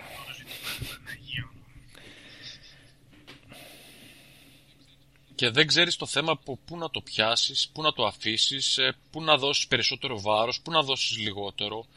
Στα θετικά, σαφώς, πάρα πολλά, ρομποτική εγχειρήσεις, αυτόνομη οδήγηση, δορυφόροι, ε, όλα τα καλά μπορούν να έρθουν. Θα το χρησιμοποιήσουμε το εργαλείο όμως υπέρ μας. Ή θα συνεχίσουμε ε, να κάνουμε λάθη, έτσι, όπως ε, και οι πλατφόρμες πλατφόρμες, αυτά τα προσωπικά δεδομένα. Γιατί να, να, να μπορούσαν να είχαν χρησιμοποιηθεί για το δικό μας όφελος; Δες κάποιοι άνθρωποι. Χρησιμοποίησε παραδείγματος χάρη τα προσωπικά δεδομένα. Λέμε πάλι δεν. Απαγορεύεται, ρε παιδί μου. Πώς να το πούμε έτσι. Για να δεις κάποιος αν έχει κάποια προβλήματα προσωπικά. Σώστο να πούμε πιθανή αυτοκτονία, αν δεις κάποια διαταραχή. Ναι, που βέβαια και αυτό να το σκεφτεί. Όχι να το, να το, κατα... να το κατευθύνεις. Είναι και αυτό λίγο κάπως έτσι. Δηλαδή, πες ότι εγώ είμαι χάλια, ξέρω εγώ, και περνάει ο καιρός, χρησιμοποιώ το Facebook, μιλάω για το πρόβλημά μου, ξέρω εγώ, ή συμπεριφέρομαι με έναν τρόπο που ο αλγόριθμος και το AI καταλαβαίνει ότι εγώ βυθίζομαι. Και κινδυνεύω, ας πούμε, να καταλήξω να προσπαθήσω να αυτοκτονήσω. Δεν θα ήταν πολύ περίεργο ξαφνικά να σκάσει την πόρτα μου το, το ΕΚΑΒ, δούμε το νοσοκομείο με ψυχιάτρους μέσα να με μαζέψουν. Ε, είναι καλό, ξέρεις, να προσπαθήσει να με σώσει το κράτος, αλλά δεν είναι περίεργο ταυτόχρονα. Ε, είναι λίγο το πρόβλημα εδώ της μη συμμετοχής και γενικά πόση δύναμη θα δοθεί χωρίς εγώ να γνωρίζω να γίνονται πράγματα για μένα. Mm, και δυστυχώς είναι πολύ περίεργη η ισορροπία που μπορούν να γίνονται πράγματα μόνο για μένα και να είναι καλά. Γιατί είναι μια πολύ μεγάλη εξουσία πάνω στο ανθρώπινο είδος αυτή και σίγουρα αν υπάρχει κάποιος, κάποια άτομα θα θελήσουν να τη χρησιμοποιήσουν και προς το συμφέρον τους. Καλός ή κακός. Λίγο όσο, έχω, όσο μπορώ να ισχυριστώ ότι έχω καταλάβει την ανθρώπινη φύση. Ε, το ζήτημα εδώ πέρα είναι λίγο...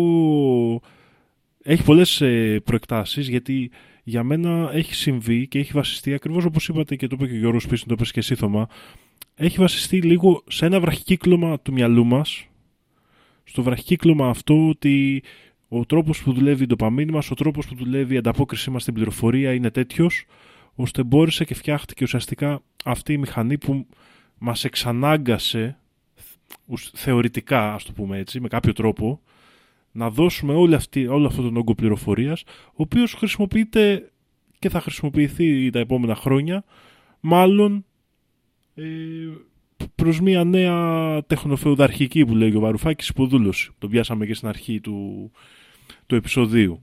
Και είναι, είναι πραγματικότητα αυτό. Ε, το καλό που μπορεί να έρθει είναι ότι μπορεί να διασπάσει την έννοια της μαζικά μεταδεδόμενης αλήθειας. Και για μένα αυτό είναι το σημείο που μπορεί να πάθει ρήξη αυτό το πράγμα.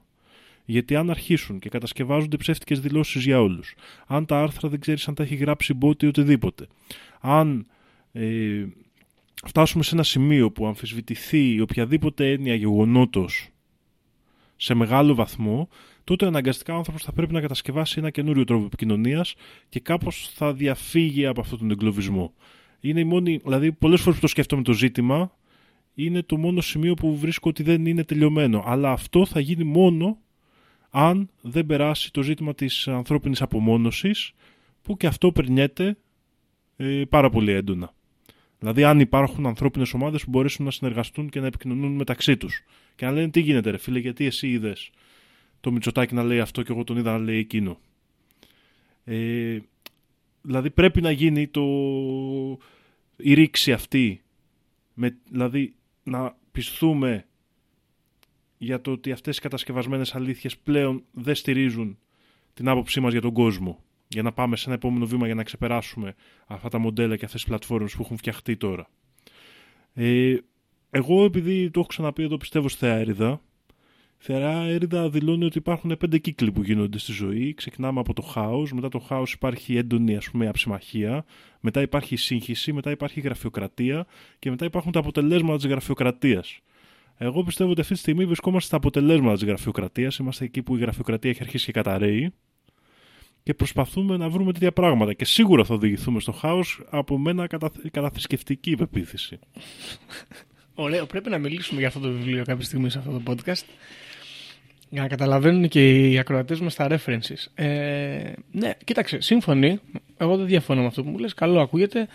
Αλλά πολύ ε, optimistic σε βρίσκω δήμα μου γιατί θα μπορούσε πολύ απλά αυτό το χάος της πληροφορίας απλά να κάνει μια μεγένθηση ας πούμε και μια μεγάλη σκλήρινση ας πούμε της φούσκας που έχουμε ούτως ή άλλως τώρα στα social media δηλαδή θα μπορούσαν ε, ε παραδείγματος χάρη αντί να πούμε γιατί εγώ βλέπω το Μητσοτάκι να λέει αυτό και εσύ βλέπεις το Μητσοτάκι να λέει το αντίθετο να λέμε όχι, εγώ είδα το Μητσοτάκι να λέει το πραγματικό και εσύ είδες κάτι ψεύτικο.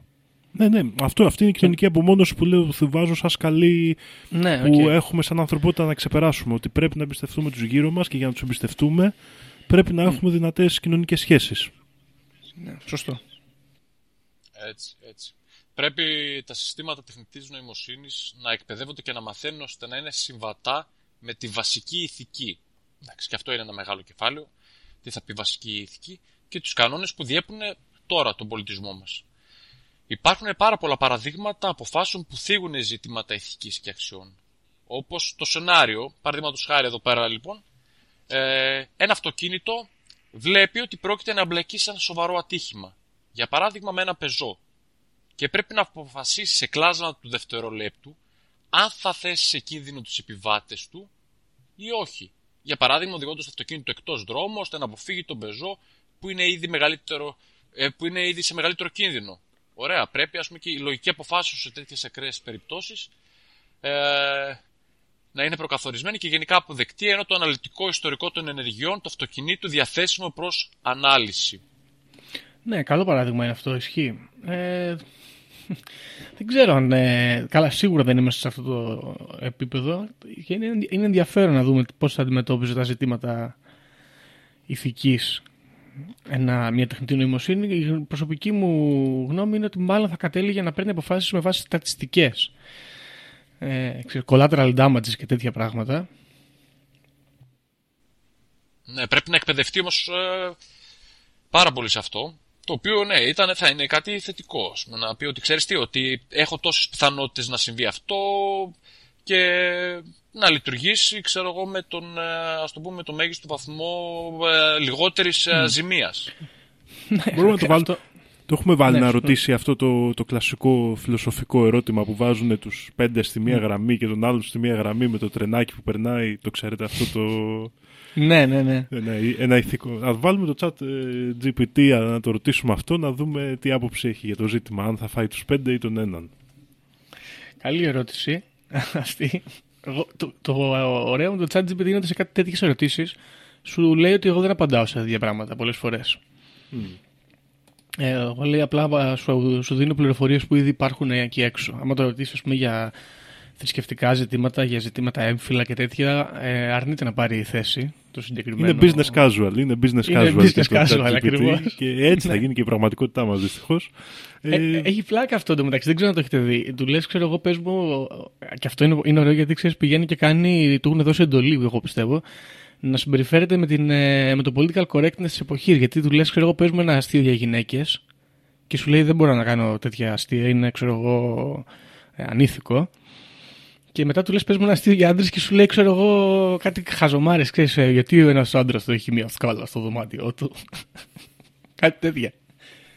Μπράβο. Πολύ Political correct μποτάκι, ωραίο, μου αρέσει. Μπράβο. Ναι. Νομίζω το θέμα σήμερα, ε, να το πω εδώ για όποιον ενδιαφέρεται, είναι και ότι υπάρχει το νεκρό διαδίκτυο, που ουσιαστικά είναι μια παρόμοια θεωρία αλλά ότι είναι ακόμα πιο κατασκευασμένα τα πράγματα και ότι δεν είναι καν άνθρωποι αυτά που συναντάμε στο διαδίκτυο, ένα ολυψισμό δικτυακός, ας το πούμε έτσι. Βέβαια, εδώ ο Θωμάς μας έχει φέρει την πιο ρεαλιστική θεωρία, που όντως δεν μπορούμε να πούμε ότι δεν είναι πραγματικότητα, εφόσον έχουμε και στοιχεία. Και θυμάμαι Θωμά, γιατί εγώ τα πίστευα αυτά από παλιά τα πράγματα και είμαι, ε, γι' αυτό είμαι και λάτρης του ελεύθερου λογισμικού και αυτού του ακτιβισμού για τη διαδικτυακή και ψηφιακή ελευθερία. Ε, μας λέγανε συνωμοσιολόγους μέχρι που βγήκε ο Σνόντεν που αποκάλυψε και πώς χρησιμοποιούνται αυτά τα πράγματα και για χειρότερους πέρα από μαρκετίστικους σκοπούς και για άλλου, άλλου είδους παρακολούθηση για τα στοιχεία που συλλέγονται και κρατικά πλέον, όχι μόνο στις εταιρείες και πώς συνεργάζονται αυτές οι εταιρείες και δίνουν στοιχεία για να γίνονται προφίλ τρομοκράτη και αυτά. Και μετά υπάρχει και η θεωρία συνωμοσίας η πιο σύγχρονη που λέει ότι χρησιμοποιήθηκαν άτομα που είχαν προφίλ τρομοκρατικό σαν κάποιο είδους sleeper agents, δηλαδή είδα εγώ ότι ο Γιώργος παραδείγματος χάρη είναι λίγο πορωμένος μουσουλμάνος και τον βάλαμε σε ένα chat group πιθανόν και κάποιας FBI, CIA και λοιπής εταιρεία και τον οδηγήσαμε να κάνει ένα τρομοκρατικό χτύπημα γιατί θέλαμε να δημιουργήσουμε μια αναταραχή. Και αυτή η θεωρία έχει υποθεί για διάφορες υποθέσεις, όπως παραδείγματος χάρη για το παιδί στην Αυστραλία που είχε μπει σε κάτι, σε ένα τέμενος μουσουλμανικό και είχε δολοφονήσει κόσμο ή για τον άλλο έναν βομβιστή σε έναν μαραθώνα που είχε γίνει, δεν θυμάμαι σε ποια πόλη της Αμερικής, σε, ένα, σε έναν δρόμο μαραθωνίου Στη, στη Βοστόνη νομίζω. Στη Βοστόνη. Ε, οι οποίοι ήταν άνθρωποι που βρήκανε κάποια κρυφά chat rooms και έγιναν εκεί μέσα, ακρεοποιήθηκαν, να το πούμε έτσι, και είναι πολύ περίεργο να διαλεχθείς έτσι τυχαία, ενώ με αυτή τη χρήση των προφίλ που συζητάμε μπορείς να το κάνεις, άρα εν δυνάμει μιλάμε για θεωρίες που λένε ότι εν δυνάμει φτιάχνονται και δολοφόνοι με βάση αυτά τα προφίλ για τα οποία συζητάμε σήμερα. Ναι, στο, στο dark web απλά πρέπει να ουσιαστικά να σου στείλει ο άλλος ε, ακριβώς το σύνδεσμο. Είναι λίγο δύσκολο πούμε, να μπορέσεις ωραία από μόνος σου να βρεις κάποια άκρη να, να μπεις εκεί μέσα. Ε, εκείνο που πρέπει να δώσουμε βάση είναι γενικότερα ότι είναι ένα μικρό παιδάκι, ωραία, σε 5-10 χρόνια και δέχεται μια βιντεοκλήση. Βλέπει τον μπαμπά του ή τη μαμά του και λέει: Ξέρεις τι, θα περάσω να σε πάρω μισή ώρα νωρίτερα. Ναι. Είναι ο μπαμπάς του ή η μαμά του. Σωστό. Μπορούμε να το ξέρουμε.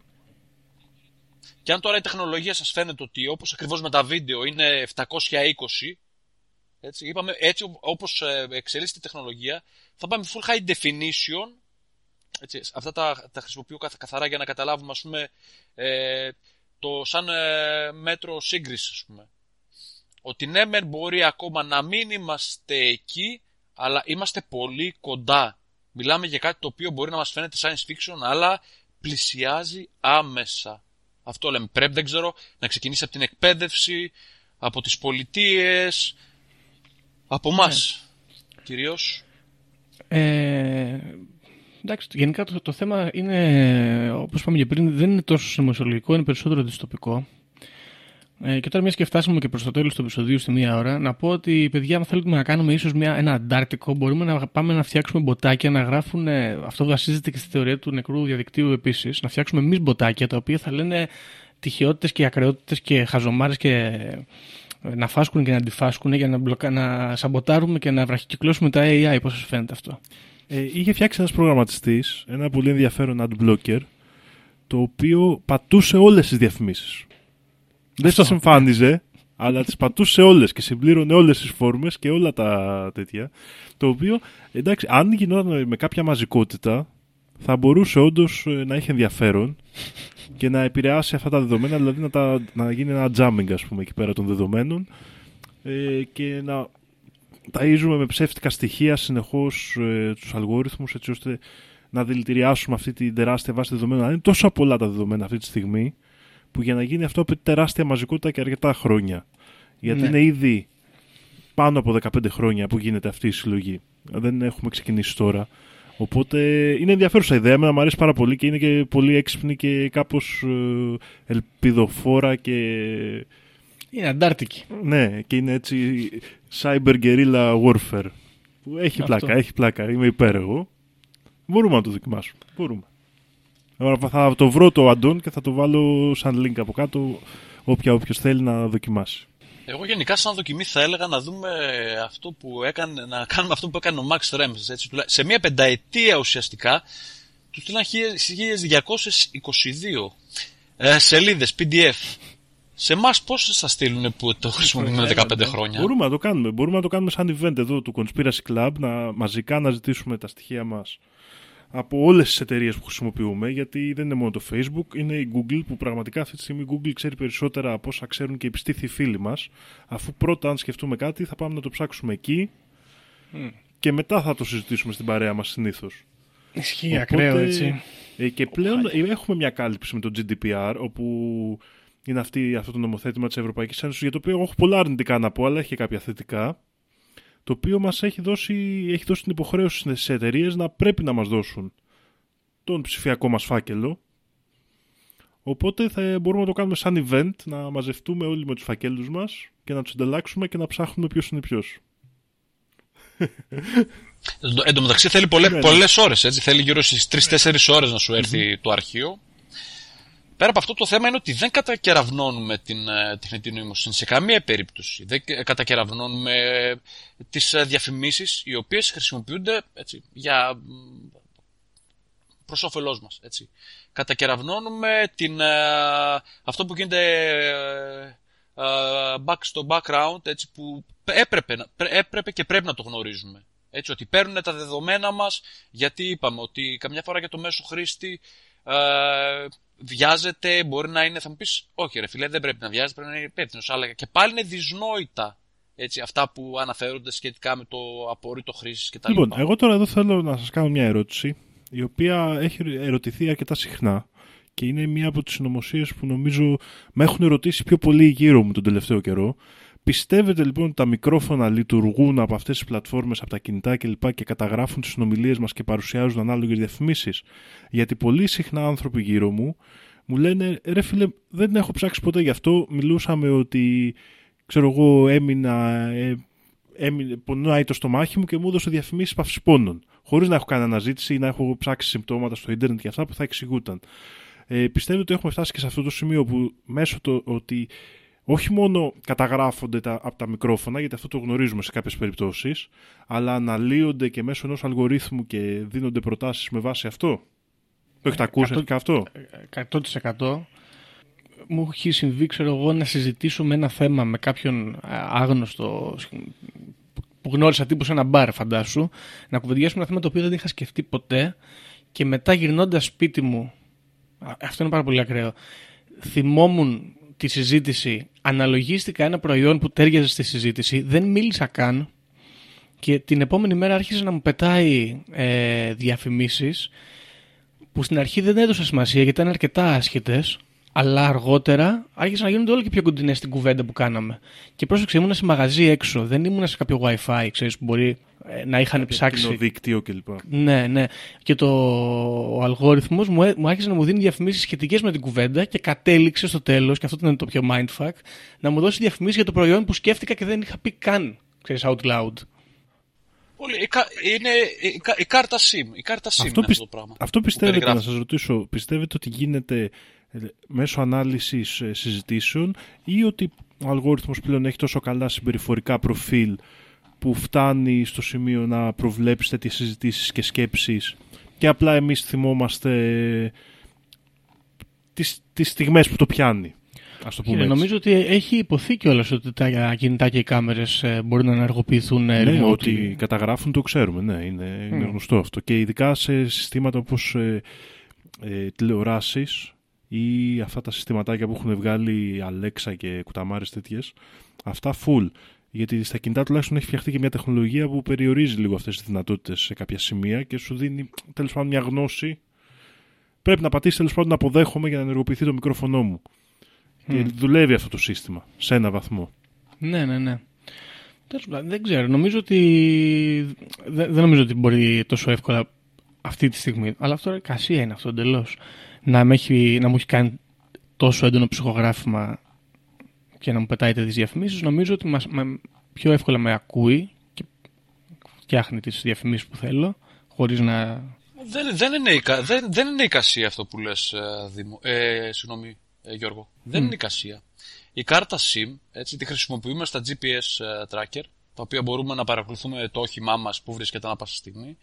Τα χρησιμοποιούμε σε συσκευές παρακολούθησης. Άρα, ναι, η κάρτα SIM αυτή τη στιγμή που έχω στο κινητό μου, ό,τι λέω, αν θέλει κάποιος, μπορεί να με ακούσει. Άρα μπορεί και να κάνει και το σχετικό πρόγραμμα που Ναι, να ναι. συλλέγει, ξέρω εγώ, να, να διαλέγει λέξεις κλειδιά. Ξέρω εγώ, παπούτσια, ρούχα, βόμβες, δορυφόρους, ε, ψήφους, ε, τα πάντα. Τα πάντα. Είναι η κάρτα Ναι, ναι. SIM. Δεν χρειάζεται τίποτα Ένας άλλο. παγκόσμιος ψυχρός πόλεμος που όλοι είμαστε φορτωμένοι με συσκευές παρακολούθησης.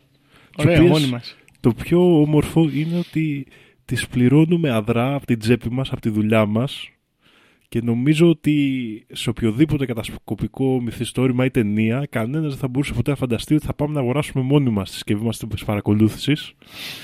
Και εγώ αυτό πρεσβεύω και γι' αυτό με ενοχλεί. Θέλω όλες οι συσκευές μου να ξέρω τι κάνουν και να τις έχω αγοράσει και να λειτουργούν για εμένα. Να, είμαι- να έχω δηλαδή εξουσία πάνω τους. Δυστυχώς όμως πλέον με τις διαδικτυακές εφαρμογές και τα προγράμματα που χρησιμοποιούμε ανήκουν σε κάποιους άλλους, ανήκουν σε κάποιες άλλες πλατφόρμες που από απλή ενόχληση του τύπου άλλαξε η εφαρμογή χωρίς να το θέλω Ναι. μέχρι οποιοδήποτε άλλο κίνδυνο που μπορεί να κρύβει αυτό το πράγμα όπως έχουμε συζητήσει πάρα πολύ σε αυτό το επεισόδιο πρέπει να απαιτήσουμε όλοι οι συσκευές που αγοράζουμε να δουλεύουν για μας, για το δικό μας συμφέρον. Αυτή τη στιγμή έχουμε συσκευές στην τσέπη μας κάθε μέρα που καλύπτουν ένα μέρος των δικών μας συμφερόντων αλλά είναι και άλλοι μέτοχοι σε αυτές τις συσκευές. ναι, ναι. Λέγαμε πριν, ας πούμε, παραδείγματος χάρη, ξεκίνησε ο Γιώργος και έκανε ας πούμε, έτσι, ένα χιούμορ σχετικά με τα εμβόλια. Ε, είχαν βγει και κάποιες, έτσι, κάποιες έτσι, ωραία σχετικά με το, τα εμβόλια ότι έχουν ε, τσίπ και τα λοιπά. Δεν χρειάζεται να αναπτύξουμε μια τέτοια τεχνολογία ώστε να περάσουμε τσίπ μέσα στα εμβόλια γιατί πολύ απλά το τσιπάκι αυτό που λέμε που υπάρχει εδώ του- από τη δεκαετία του 90 είναι κάρτα SIM. Έτσι, έχεις το κινητό σου ενεργοποιημένα δεδομένα, έχεις ενεργοποιημένη τοποθεσία, ε, κάνεις ανάρτηση, βρίσκομαι μήκονο, περνάω τέλεια. Ξέ, δη- δηλαδή δίνεις ε, τα πάντα, έτσι, όλη την προσωπική σου ζωή, που βρίσκεσαι, τι κάνεις, που μιλάς, πώς συμπεριφέρεσαι και μετά λες θα μας βάλουν τσιπάκι στα εμβόλια να μας Ναι, ναι. παρακολουθούν. Ωραίο. Θα σου πει άλλο, δεν χρειάζεται. Πρώτον, δεν ναι. χρειάζεται. Σε, πα- μα ήδη σε Ισχύει παρακολουθώ. ακριβώς. Θα σε πάρει τηλέφωνο, και, θα σε πάρει τηλέφωνο στε- όταν θα είσαι με το φίλο σου και θα συζητάς γι' αυτό και θα σου πει ε, Δεν χρειάζεται, φίλε, να δαπανίσω, ξέρω εγώ, τόση ε, κόστος, ενέργεια, δύναμη κτλ. Συμβαίνει, Το ναι. κάνω ήδη. Εγώ εδώ αυτό να κάνω μια προσθήκη, να μιλήσω ας πούμε για το κίνημα του ελεύθερου λογισμικού και το Free Software Foundation και λοιπούς άλλους συνεργάτες αυτών των ε, διαδικασιών όπου παγκόσμια προγραμματιστές ε, παλεύουν, παλεύουμε να έχουμε αυτή τη δυνατότητα ελέγχου στα συστήματα που χρησιμοποιούμε, τα υπολογιστικά και να υπάρχει αυτή η διαδικασία και ήδη δημιούργησαν πρόβλημα στο chat GPT όπου επειδή το chat GPT ουσιαστικά είχε μάθει να γράφει προγραμματισμό μέσα από προγράμματα που έβρισκε στο διαδίκτυο με ελεύθερο κώδικα κλπ. Ε, άρχιζε να συγγράφει και αυτό προγράμματα. Το πρόβλημα είναι ότι έχει φτιαχτεί μια άδεια λογισμικού εκεί πέρα που λέγεται GPL, η Gu- η GNU Pla- Public License, η οποία στο τέλος έκανε βραχύκλωμα και στο chat, στο chat ε, GPT να φ- γράφει προγράμματα γιατί αυτή είναι μια viral όπως λέμε άδεια, δηλαδή πρέπει εκ, δι- μάλλον εκδίδεις το πρόγραμμά σου σαν ελεύθερο λογισμικό και πρέπει και οποιοδήποτε εκδοχό του να είναι και αυτό ελεύθερο λογισμικό. Οπότε ουσιαστικά αυτό επειδή δεν δίνει άδεια το chat GPT για αυτό που βγάζει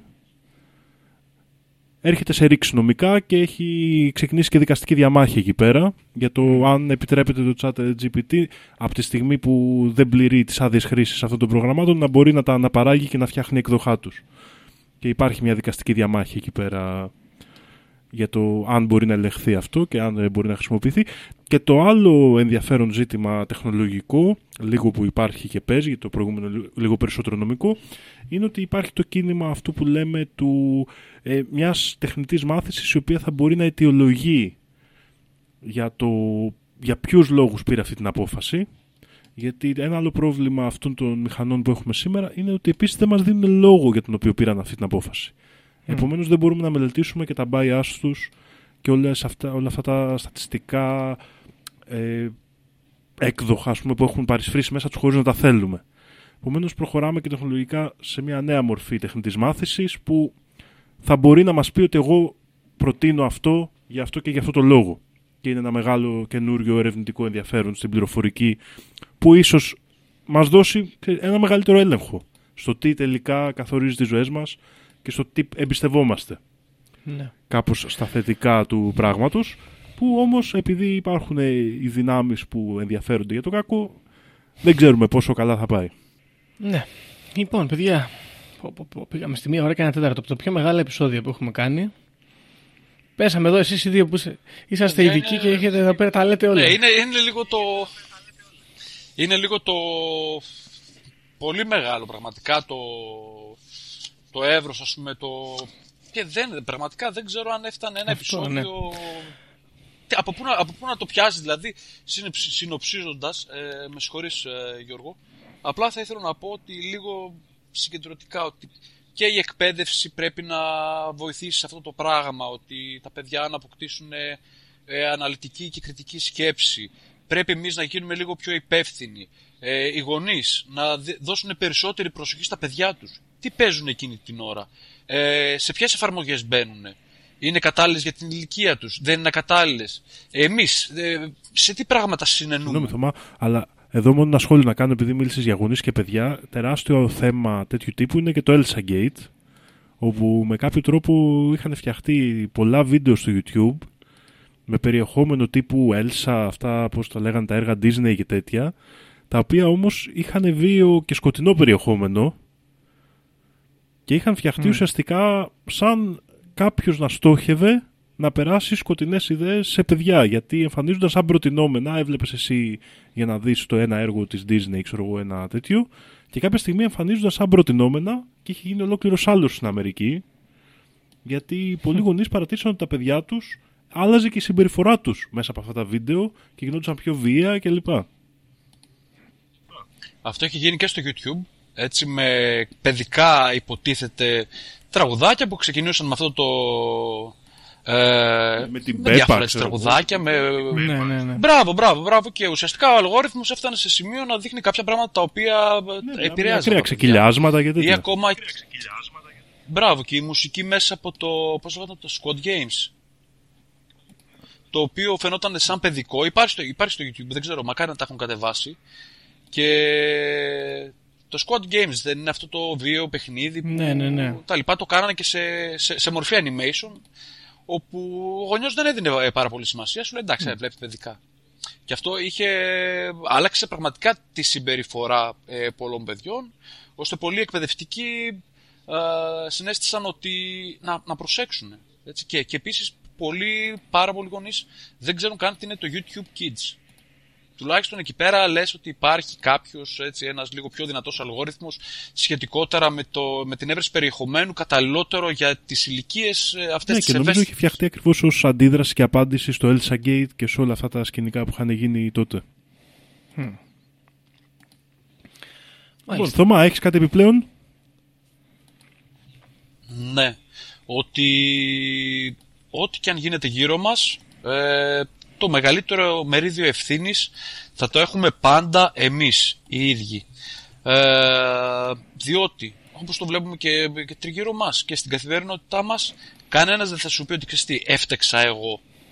Άρα πρέπει ο καθένας έτσι να αναλάβουμε τις ευθύνες και να, και να μ, διαβάζουμε ε, σε τι πράγματα πατάμε αποδοχή, ε, να γίνουμε πιο ενεργοί πολίτες, αλλά να αποκτήσουμε συγχρόνως και ψηφιακό εγγραμματισμό και αυτό πρέπει να ξεκινήσει και μέσα από την παιδεία. Είναι πράγματα τα οποία πραγματικά δεν ξέρω αν μπορούν να χτιστούν ε, ή, αν, ή αν θα πρέπει να γκρεμίσουμε τα πάντα και να ξεκινήσουμε ένα νέο οικοδόμημα. Δεν ξέρω αν πραγματικά αυτό το πράγμα σοβατίζεται ή μπορεί να, να διορθωθεί.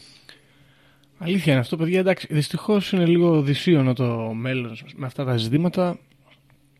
Ε, δεν μπορείς κιόλας σε αυτούς τους ρυθμούς ζωής να, ξέρεις, να κυνηγάς και την τεχνολογία που έχει αυτή την ε, γρήγορη, έκρηθμη μάλλον ανάπτυξη. Και όπως είπες και πριν, Θωμά, α, φαντάσου, να φανταστούμε πόσα πολλά πράγματα πρέπει να διαβάσουμε για να έχουμε εικόνα τους, τι όρους αποδεχόμαστε. Νομίζω ότι τέτοια βιβλία ας πούμε, δεν έχουν διαβάσει πολλοί άνθρωποι, τόσο σελίδες και τόσο περιεχόμενο.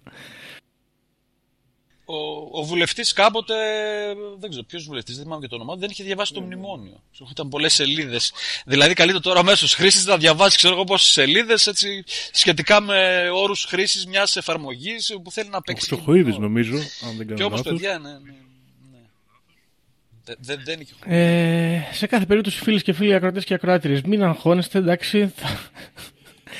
Ε, τα πράγματα θα βρουν το δρόμο τους. Μπορείτε ε, να πετάξετε τον υπολογιστή σας και να βάλετε Linux, σαν το Δήμο εδώ πέρα, που είναι τεχνοεπαναστάτης. Cyberpunk Warfare με Linux. Μπράβο, Δήμο. ίσως είναι μια αρχή. Ε, Θωμά, ευχαριστούμε πάρα πολύ για το σημερινό θέμα. Έχεις κάνει πάρα πολύ καλή έρευνα και νομίζω ότι έγινε μια καλή συζήτηση. Καλύψαμε στο βαθμό που μπορούσαμε γιατί πραγματικά θα μπορούσε να έχει περισσότερα επεισόδια και μπορεί και να επανέλθουμε στο ζήτημα, θα το δούμε. Ναι, ναι, και εγώ να σου πω την αλήθεια, περίμενα ότι θα πιάσουμε ξέρεις, το ζήτημα της τεχνητής νοημοσύνης στο συνωμοσιολογικό. Άρα το αφήνουμε και αυτό ανοιχτό για επόμενο επεισόδιο. Της, ε, του τι μορφή μπορεί να έχει και πώς γίνεται και αν γίνεται και λοιπά. Πιάσαμε τα πιο πρακτικά ζητήματα σήμερα που η πραγματικότητα είναι ότι είναι και λίγο πιο χρήσιμα γιατί είναι πράγματα τρέχοντα που λειτουργούν κάθε μέρα και νιώθουμε την επιρροή τους και έχουμε αρχίσει και βλέπουμε και αλλαγές στην κοινωνία μας λόγω αυτών. Οπότε δύσκολο μπορεί κάποιος να τα αρνηθεί. Ναι. Ε, οπότε ναι, ευχαριστούμε πάρα πολύ. Να μας ξανάρθεις. Εγώ σας ευχαριστώ πάρα πολύ. Πραγματικά μου άρεσε και γενικότερα ο τρόπος ε, που συζητήσαμε, που αναλύσαμε έτσι και ε, τα πράγματα γύρω από την τεχνολογία, γύρω από την επιστήμη των, ε, των υπολογιστών, της πληροφορικής, ε, θεωρίες συνωμοσίας τώρα. Ε, μακάρι να ήταν θεωρίες ε, συνωμοσίας. Δυστυχώς τα βιώνουμε ε, και ευελπιστούμε αυτό το επεισόδιο κάποια στιγμή να ε, υπάρξει σε θεωρίες συνωμοσίας. Του παρελθόντος, δηλαδή, Να μπορέσουμε... μπράβο, μπράβο, μπράβο, έτσι ακριβώς. Σωστό. Έτσι ακριβώς αυτό. Λοιπόν, φίλες και φίλοι, ακροατές και ακροάτρες, αυτά ήταν τα στοιχεία από εμάς σήμερα. Ε, θα ξαναμιλήσουμε, πιστεύω, σίγουρα για τεχνητή νοημοσύνη στο μέλλον. Να ξαναπούμε ευχαριστούμε στο Θωμά πάρα πολύ Ευχαριστούμε που πάρα έκανε τη πολύ. δουλειά αντί για μας. Να- Να πω λίγο και ένα Ναι. τελευταίο πράγμα, σημαντικό. Τα σύμπαντα είναι 7. Έτσι πάει. Γιατί αυτές είναι οι γνώσεις μας. αυτές, αυτές είναι οι γνώσεις μου. Και θα τα πούμε στο επόμενο επεισόδιο. Γεια χαρά. Γεια σας. Όποιος φύγει από αυτή τη ζωή έχοντας ηλεκτρονική κάρτα δεν θα δει βασιλεία ουρανών. Ταυτοποιείτε με το 666. Ξυπνήστε.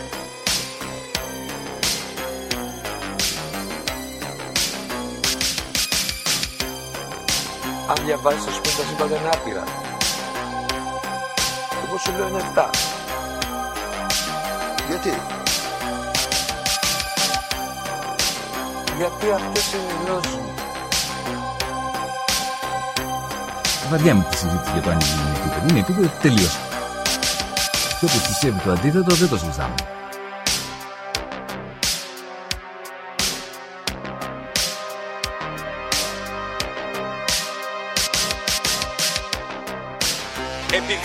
Ανέβηκε στον ημιτό και του τόπου ένας εξωγήινος.